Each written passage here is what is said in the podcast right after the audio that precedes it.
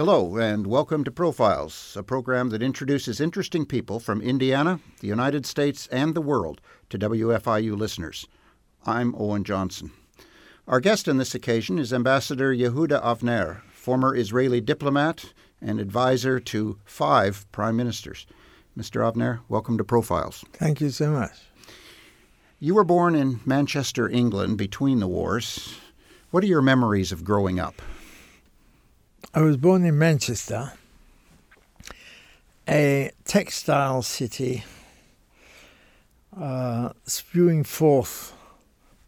Today you call it pollution. I don't think the word had, had yet been invented from the coal mines of Lancashire.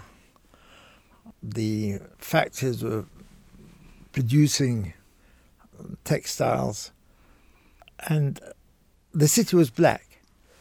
I remember when I returned to Britain in the early 1980s as ambassador of Israel to the United Kingdom, I was astonished to see that the the masonry does not have to be black.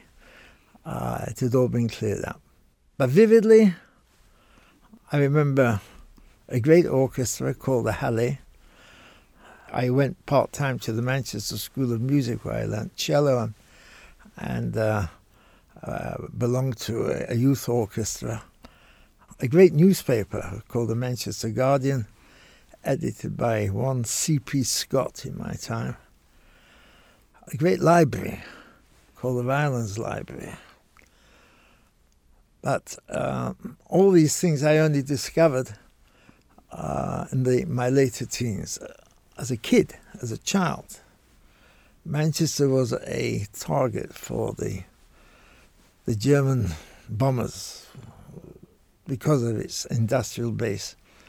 So I went through World War II uh, almost as a fun experience. I, am a little embarrassed to say this today, but I had no idea of the carnage that was taking place just on the other side of the English Channel in Europe. Because when you were a youngster in those days, first of all, school uh, was a very temperamental experience because the town was being bombed so often that many times school was cancelled. And then we had the game of collecting shrapnel, either from the German bombs or from the, the shell casings of the anti aircraft guns. And uh, we used to trade shrapnel. And uh, there were also all kinds of air raid shelter pranks and so forth. So it was only after the war, when I was now the age of what, uh, 15, 16, that the horrors of the war itself was brought home to me. Brought home to me vividly when I was now 17, and the principal of our school was a first cousin of General Montgomery, uh, who was uh, the senior commander of the British forces against the time of the invasion uh, of of the continent by the Allies, and uh, he uh, got through whatever uh, influence he had he organized for us a tour of what was still war torn Europe. I'm speaking at the end of 45, beginning of 1946. And uh, one of the places that we visited was uh, Bergen Belsen, the death camp Bergen Belsen. That changed my whole life from beginning to end. I became a very angry young man. An angry young man because Europe was teeming with displaced persons. It stank of death.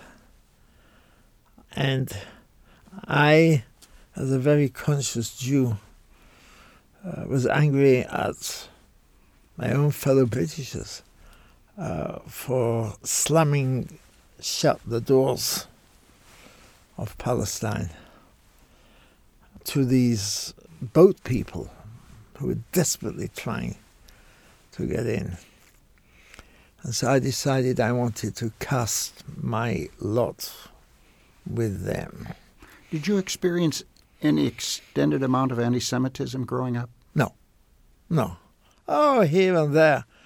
Uh, in school, I had an episode uh, in the in the struggle for independence, uh, which is noble, in the end triumphant.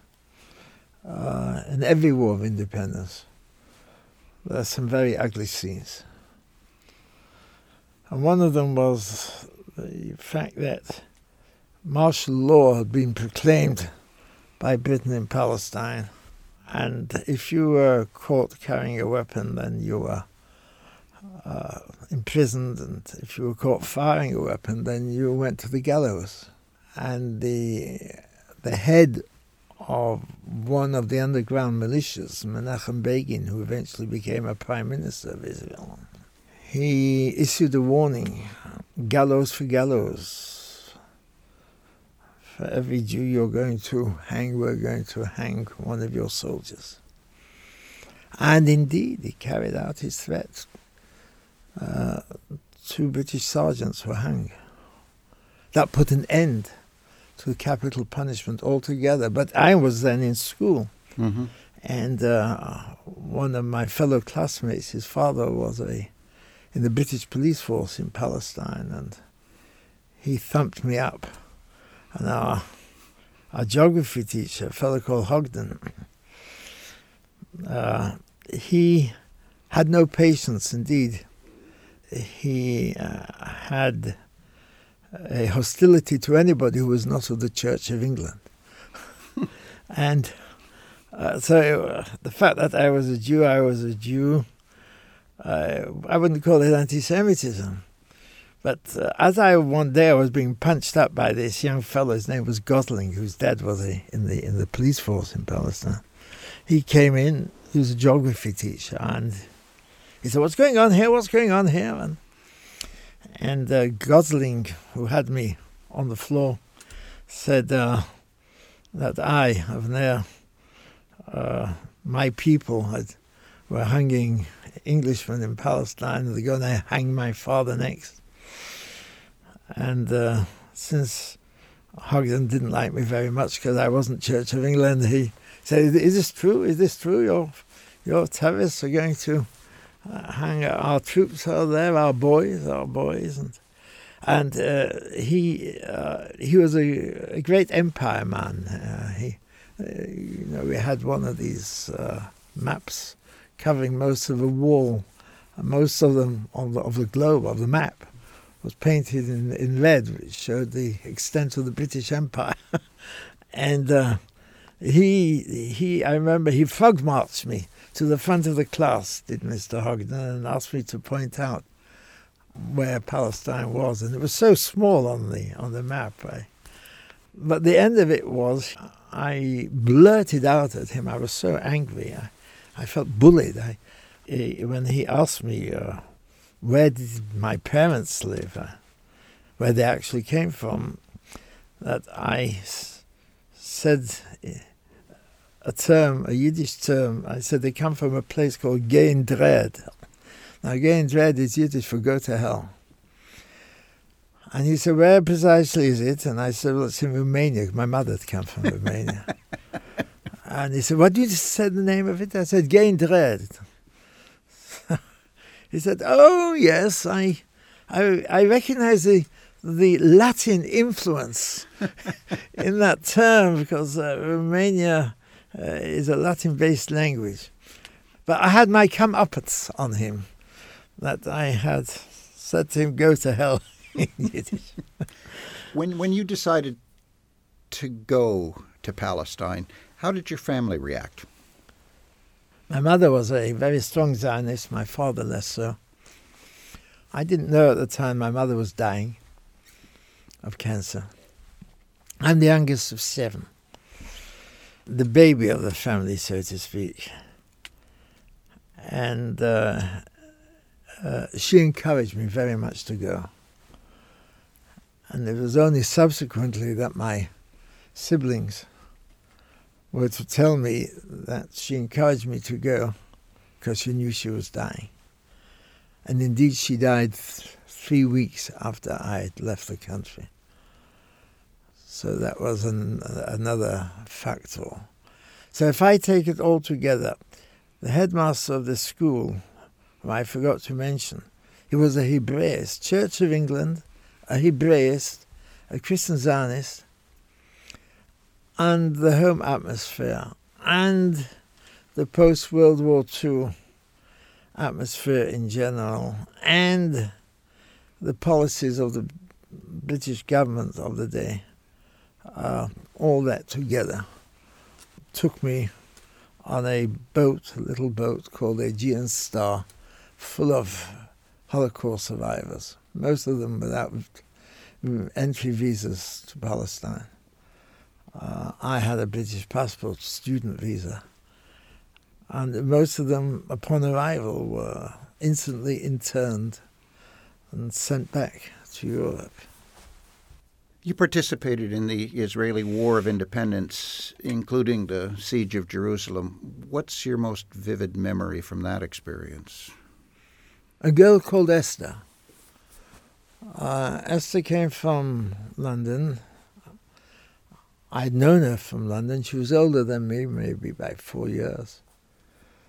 In retrospect, I call it an interesting experience because I discovered you can adjust yourself to anything the body has this brilliance about it. It can do with less water, it can do with less food. Uh, it can't do with less hope, because the alternative to hope is despair. And uh, uh, despair, it uh, totally paralyzes a person. So there was always hope. Uh, maybe it had something to do with my youth. It never occurred to me I would not survive. And so we were, she and I, we were volunteering for all kind of things, hazardous duties, until she did a hazardous duty too far. She volunteered for help in the protection of the Jewish quarter within the old city. Anybody who knows Jerusalem is familiar with the old city and that within the old city there's a Jewish quarter and that was under siege. So this was a isolated siege within the greatest siege of Jerusalem. And uh, she volunteered to go in there and uh, she was killed. But she used to tell me about her younger sister in London called Mimi. And uh, after the war, I returned to London to finish my studies. And I knocked on the door of Esther's parents, and Mimi opened the door. And that was 60 years ago. And we've all lived happily ever after. It's a wonderful story. Thank you. You helped found a kibbutz you lived there twice. What did you gain from that experience? Idealism, the notion of revolutionizing oneself. I discovered that there is a classic term, revolution, when you seek to change the world. Uh, this was an inner revolution to seek you to change oneself. Uh, I wanted to get back to the soil. Uh, I wanted to feel in building this new country ancient in its origins, but new in the fact that the Jewish people were returning to it but not only to rebuild the country, but to be rebuilt. And a healthy nation has to be rooted to its soil. And hence I joined kibbutz, which was an agricultural. I don't use the word settlement because it has a connotation now which it didn't have then. It was a, uh, an, an agricultural community in which we believed, passionately believed in the equality of human beings, and therefore we have to share everything. Uh, it's too glib to say this was communism or socialism. This was the creation of a new model of society where you made everything yourself. If you wanted bread, you had to grow it. If you wanted clothes, you had to weave it. Language. We restored Hebrew as our, uh, as our daily vernacular. We worked by day, we sang and danced by night. So the kibbutz gave me uh, this tremendous sense of self enrichment. You work your guts out. My hands, I still feel the blisters. Because we were in Lower Galilee, overlooking the Sea of Galilee. I don't know what it was like in the time of Jesus, but in my day, it was all rocks.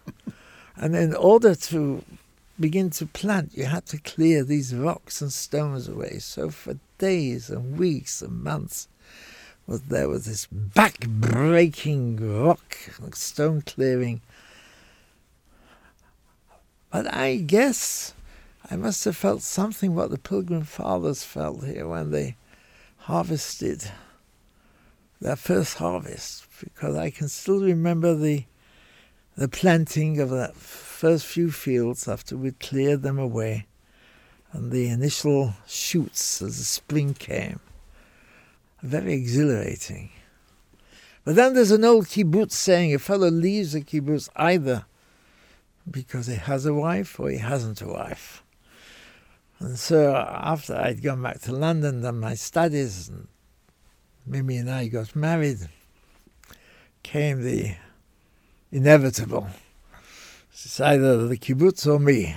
And since uh, our second child was on the way, it was Mimi all the way from then until now. You wound up in the first in the Israeli Foreign Ministry, working with then Foreign Minister Golda Meir. How did you get there? So you leave kibbutz with nothing but what you're wearing. You don't leave with the goodwill of those you're leaving behind because you're leaving them behind. Uh, you live in a ramshackle place in Jerusalem.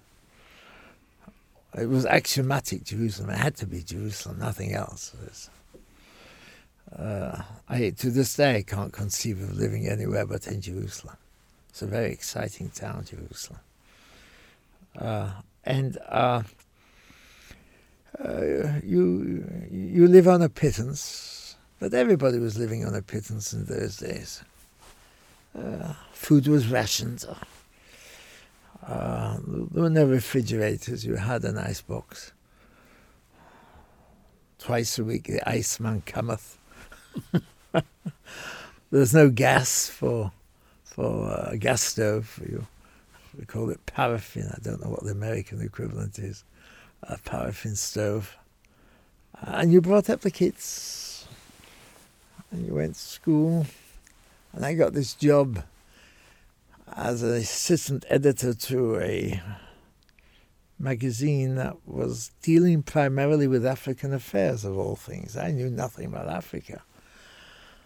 Uh, but, uh, you know, the when you have to, you, you do. Uh, and this drew the attention of the a, a new division that was being established in the Foreign Service in the Foreign Office called the uh, Department for International Cooperation that was established by Foreign Minister Golda Meir.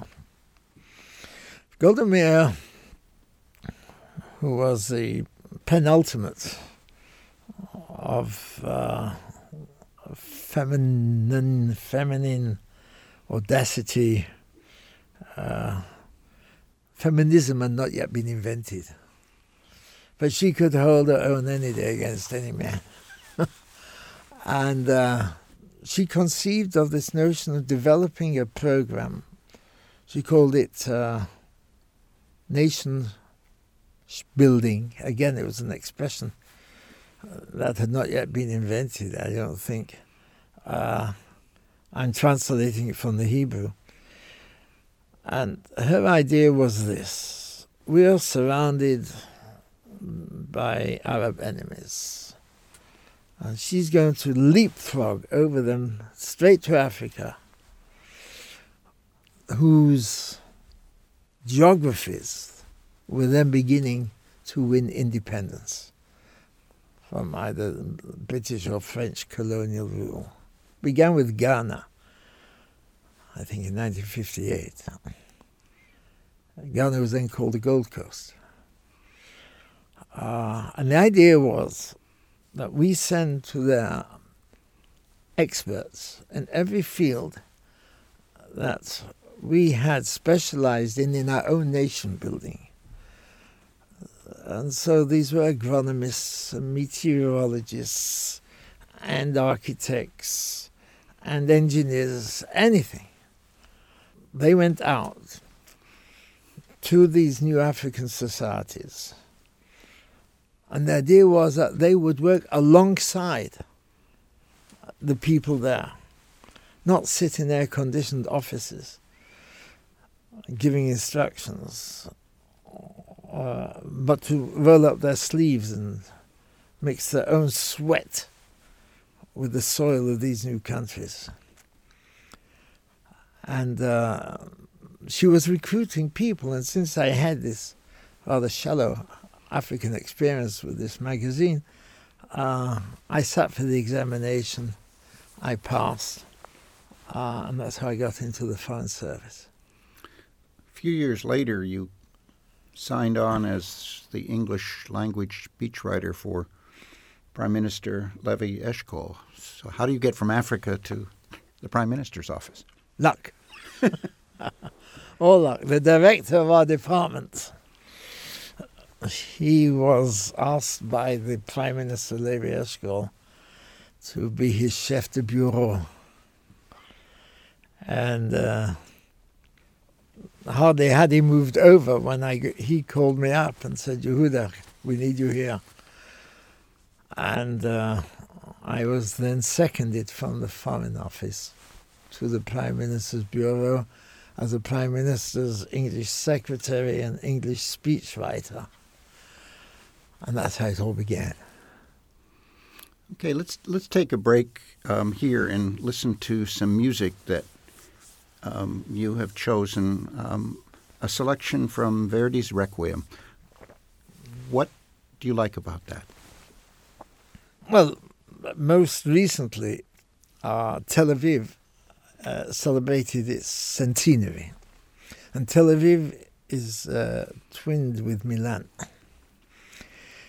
And Milan's gift to Tel Aviv was to send over La Scala, its orchestra and uh, its choir, under the baton of Daniel Barenboim, who's an Israeli originally, in uh, the Tel Aviv Major Park which brought together over 400,000 people. And I was one of them. And I'd always loved Verdi's Requiem. Uh, it touched something in my soul.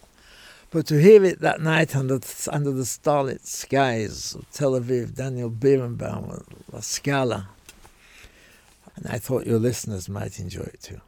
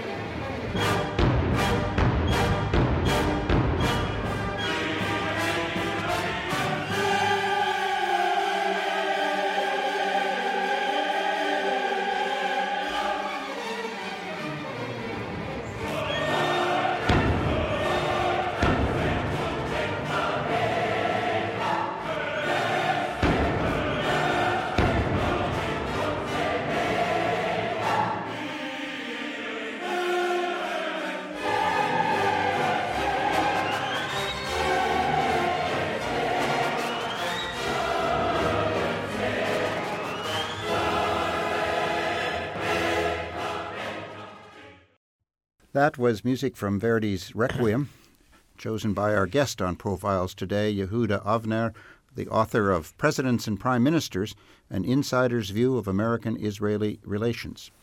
You're listening to Profiles on WFIU. Production support for Profiles comes from Smithville, a locally owned business serving central and southern Indiana since 1922, with residential and business internet, voice, and security services. Smithville, local pride, global technology. Information at smithville.net. You mentioned, or we talked about, how you became um, part of Levi Eshkol's um, office as prime minister. So that meant you experienced 1967, the Six Day War. Um, yes. What did you see happening that you hadn't expected? I think what I saw happening was a possible destruction of the state of Israel. It was a rather terrifying experience to be sitting in the vicinity of the Prime Minister, who was also Minister of Defense, being pressed to embark upon a preemptive attack as the Egyptian army under uh, Nasser, president of Egypt, and the Syrian army and the Jordanian army, all and the Iraqis, all assembling in almost Napoleonic array of tanks, and of planes, and of troops. And there we were, we were hardly a population of two and a half million. And I'm talking here of a population surrounded by 300 million. A population larger than the United States, a landmass from the Persian Gulf to the Atlantic Ocean, larger than the United States. All baying and screaming the same words throw the Jews into the sea.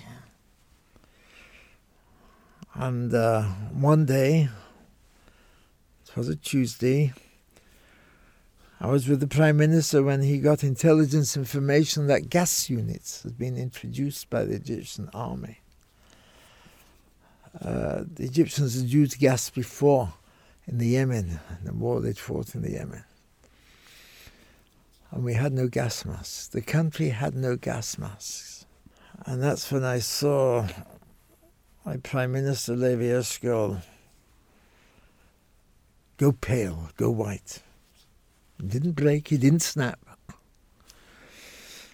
But he asked to immediately connect him to our Foreign Minister, Abba Eban, who was in Washington about to meet with President Johnson.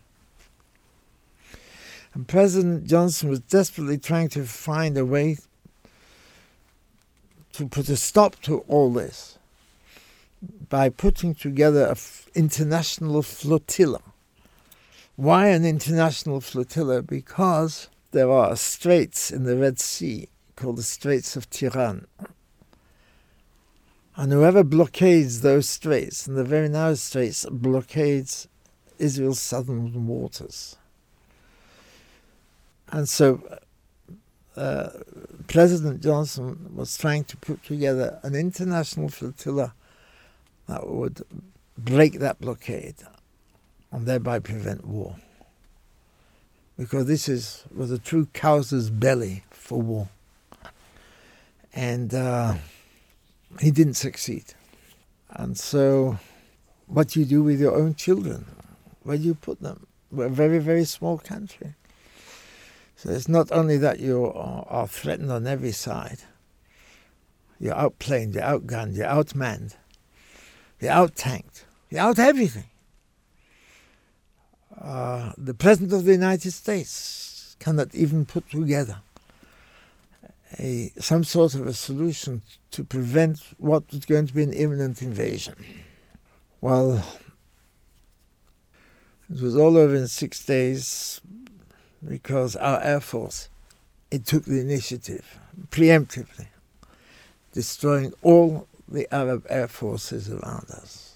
And so we immediately had command of the skies. And uh, Six days later, as I say, we were in the Sinai, we were on the West Bank, we were on the Golan Heights. We had good reason to say our prayers of thanksgiving. But then we found ourselves saddled with a whole new set of problems which we are still living to this day. Two years later, you came to the United States with the then new ambassador Yitzhak Rabin. This was a time of Kissinger and yes. Nixon. Well, Kissinger then was the was the head of the National Security Council of Richard Nixon. Rabin had been chief of staff during the Six Day War. America was getting ever more deeply involved in the escalating war in Vietnam.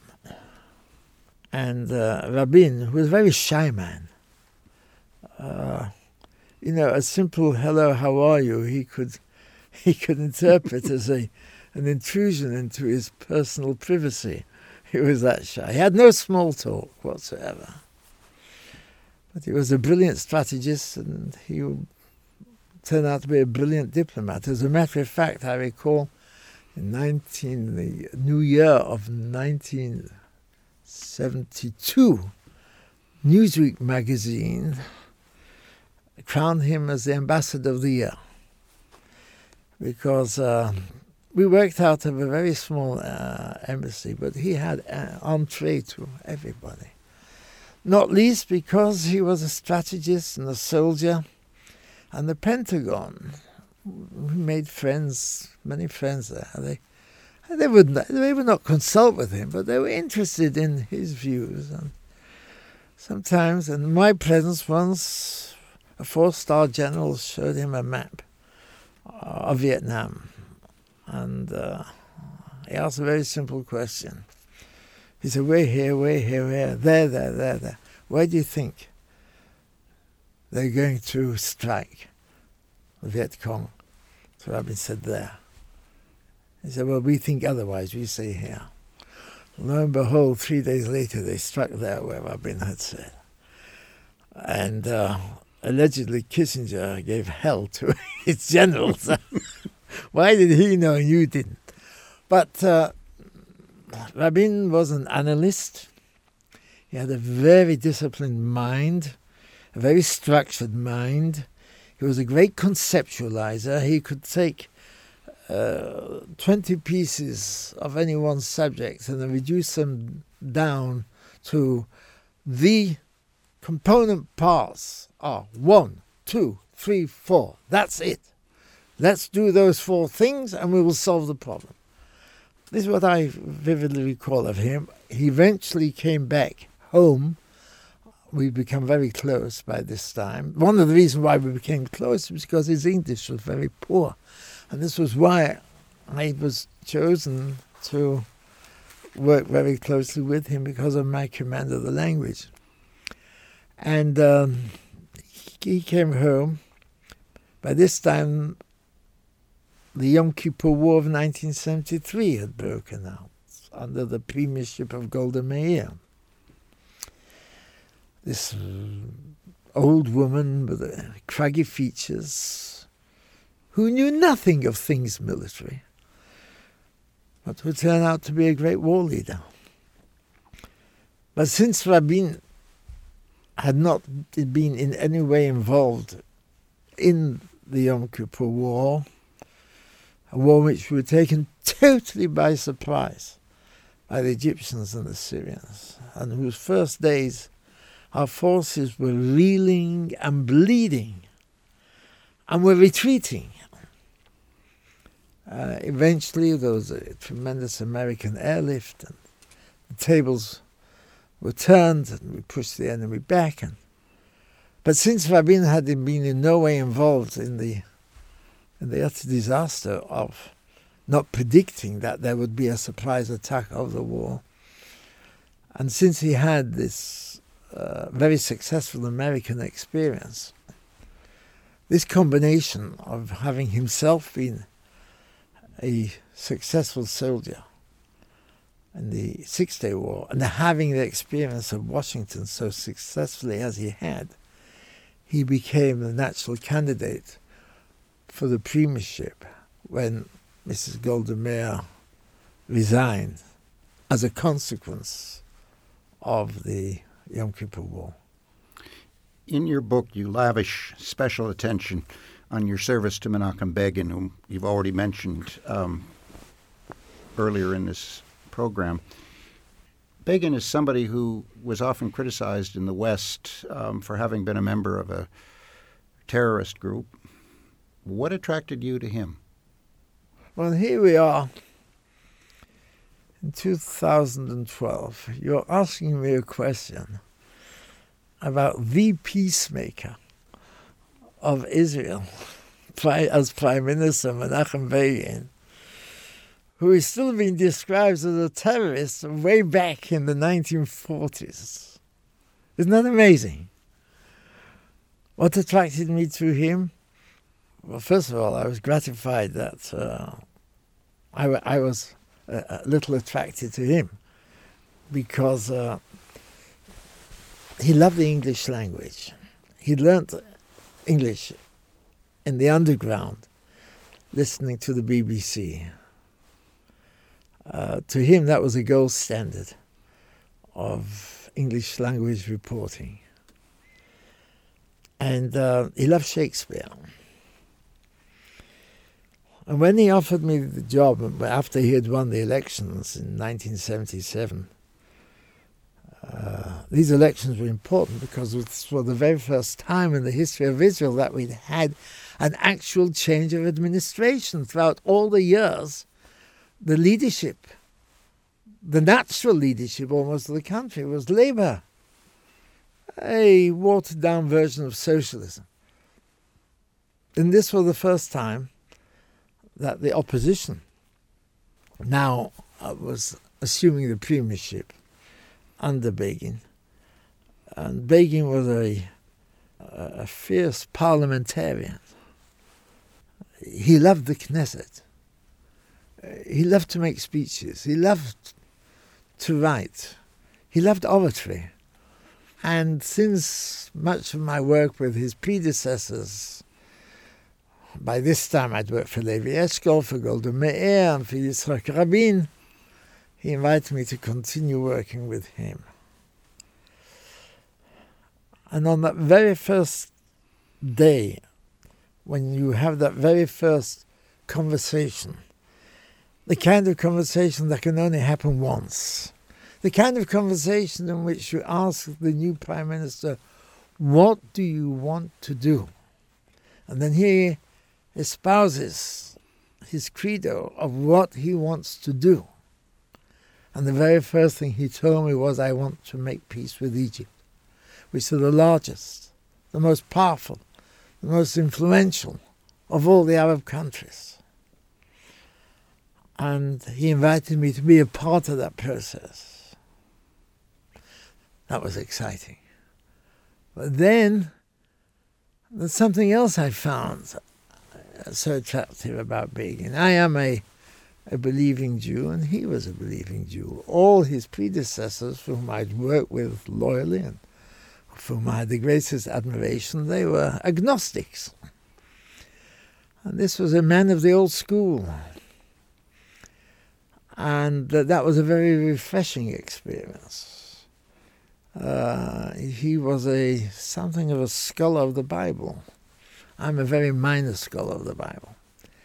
So taken all together, I can but scoff and laugh at the word terrorist when I think of him as a freedom fighter who uh, remained loyal to the life of democratic politics. It is very difficult to move from a military underground into the life of a democratic policies when you accept the verdict of the majority. And he did overnight. He became the head of the opposition and he called himself the loyal opposition. And he lost nine elections until finally in 1977 he became the prime minister. That was pretty high drama for a fellow like me. Someone else who has a two kinds of reputation. Jimmy Carter is sometimes said to have been an ineffective president, and yet somehow he was involved in um, helping Menachem Begin and Anwar Sadat come together. You had an opportunity to observe some of that I interaction. Did. I did indeed. There's an ambivalence today uh, about the name Jimmy Carter. He's not very kind or patient with us in the sense uh, we do not feel that he is able to empathize with the dilemmas that face us. But there's something we shall be very grateful to him. And that was the fact that he devoted 13 days and nights at Camp David, having brought Prime Minister Menachem Begin and President Anwar Sadat together. Uh, and he dedicated himself to the small print of a very, very complex peace understanding after 30 years of war. There had never been a war against us, which Egypt had not been the one to start, and then the others followed. And the war had never ended without Egypt being the first to pull out, and then the others followed. Jimmy Carter played a very important role in bringing these two antagonists together, out of which came what's the famous Camp David Agreement, and ultimately, after that, the peace treaty. Since we've mentioned American presidents, um, what were your thoughts on Ronald Reagan? He was one of the nicest men I'd ever met. I'm speaking, uh, you know, with all the shallow authority of one who had met with five presidents. I say shallow authority because I never met one of them in my own right, but also as an aide to the prime minister of the day. Ronald Reagan, the great communicator, a middling film star, had a natural sympathy, understanding for Israel. He cared deeply about Israel. He had this extraordinarily strange habit that when he would meet the Prime Minister one on one, he read from cue cards. and we couldn't understand it at first. Our initial thinking was that his aides don't trust him, that they have to write out for him. He doesn't trust himself. He needs a cure. The fact is, I'm not going to pretend to I fully understand why to this day he used cue cards, but when he went from the macro to the micro, from the big scene of American interest and strategy, which he often read, to the small scene of immediate decision making, he was the man in charge. He was the decision maker. He was surrounded by some people Begin liked and some people he didn't like. He liked uh, the Secretary of State Alexander Haig very much. He didn't like the Secretary of Defense Caspar Weinberger very much. Those two, uh, they represented such different worlds. One wit said that Caspar Weinberger, years beforehand, had uh, stood for election to be the Attorney General of California, but he lost because the Jews knew he wasn't Jewish and the non Jews thought he was. In 1983, you became ambassador to, to Great Britain. Um, replacing a man who had been gravely wounded by Arab guerrillas. For you, I guess it must have been a kind of going home. How did it feel to, to come back as ambassador to the country where you had once lived? Well, when I presented my credentials to the Queen, she said to me rather quizzically, I quote, I do believe this is the very first time I've ever received credentials from a foreign ambassador born in this country. How did you manage that? And I, having anticipated the question, had prepared a rather high minded response saying, Your Majesty, though born in this country physically, I was given birth in Jerusalem spiritually. To which she said, Were you really? and I stupidly went on to say, Yes, from whence my ancestors were exiled by Roman legions 2,000 years ago. To which she said, How dreadful. And she began to talk about the weather. Now, what could she possibly understand of the dreams of a 17, 18 year old boy in Manchester whose sole ambition was to drive Her Majesty's forces out of the country uh, and establish our own independence and then return 30 odd years later to the country of my birth, bearing the credentials of the country of my birthright? Uh, I didn't really feel that I was quote unquote going home again. I was representing the government and people of Israel. I lived by that time most of my life there. I'd absorbed its culture. And when you're in a representative capacity on behalf of that government and people, you have the enormous advantage in not only understanding the language but its delicate nuances who knows better than you the delicate nuances of English? You understand the body language because you were brought up with it. You learn how to read eyes. And that was a big advantage, particularly in my dealings uh, with Prime Minister Margaret Thatcher, who had a very favorable disposition towards her Jewish subjects. In fact, at one time, in my time, she had six uh, members of the Jewish faith in her cabinet. And uh, she was a small town grocer's daughter from a place called Grantham. And yet here she was the leader of the Conservative Party the Conservative Party traditionally the aristocracy, uh, aristocracy of England. And aristocracy in England is not measured by money, how, how rich you are, but how much land you own. It was still the landed classes.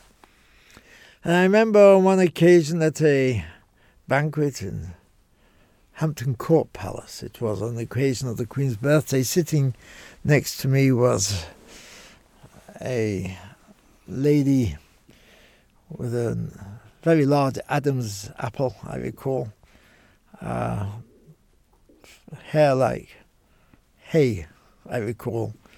Uh, oh, she must have been well into her 60s or 70s. But she was disgusted at the whole place of Hampton Court because that's where Henry VIII had misbehaved. And she was recounting to me detail, in great detail, of the various mistresses of Henry VIII. Because just as this, the gossip of the day was Prince Charles was having an affair with now the lady who is his wife.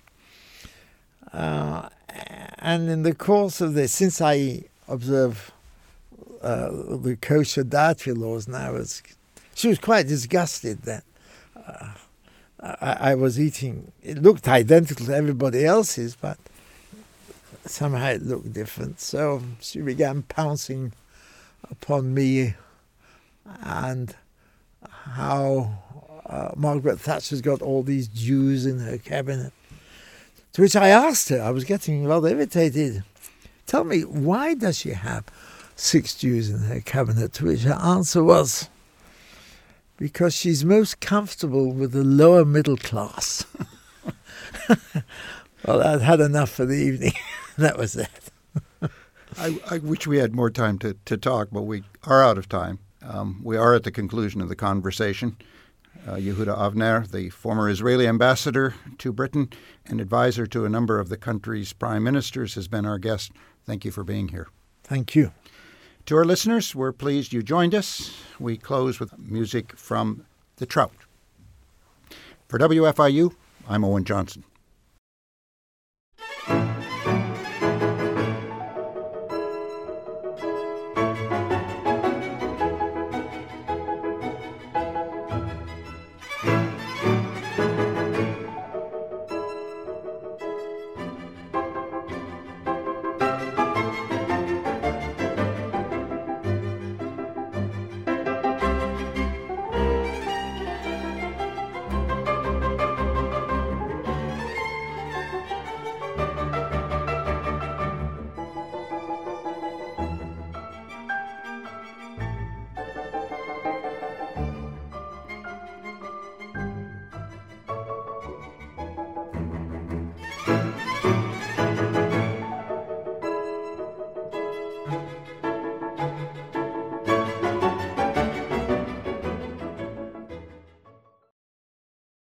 The program you just heard was recorded in December of 2012.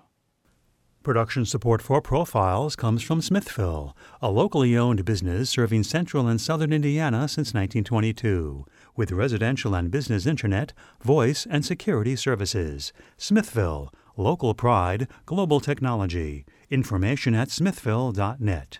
Copies of this or other programs can be obtained by calling 812 855 1357. Information about profiles, including archives of past shows, can be found on our website, wfiu.org. Profiles is a production of WFIU and comes from the studios at Indiana University. Mia Partlow, producer. The studio engineer and radio audio director is Michael Paskash. Please join us again for the next edition of Profiles. For WFIU, thanks for listening.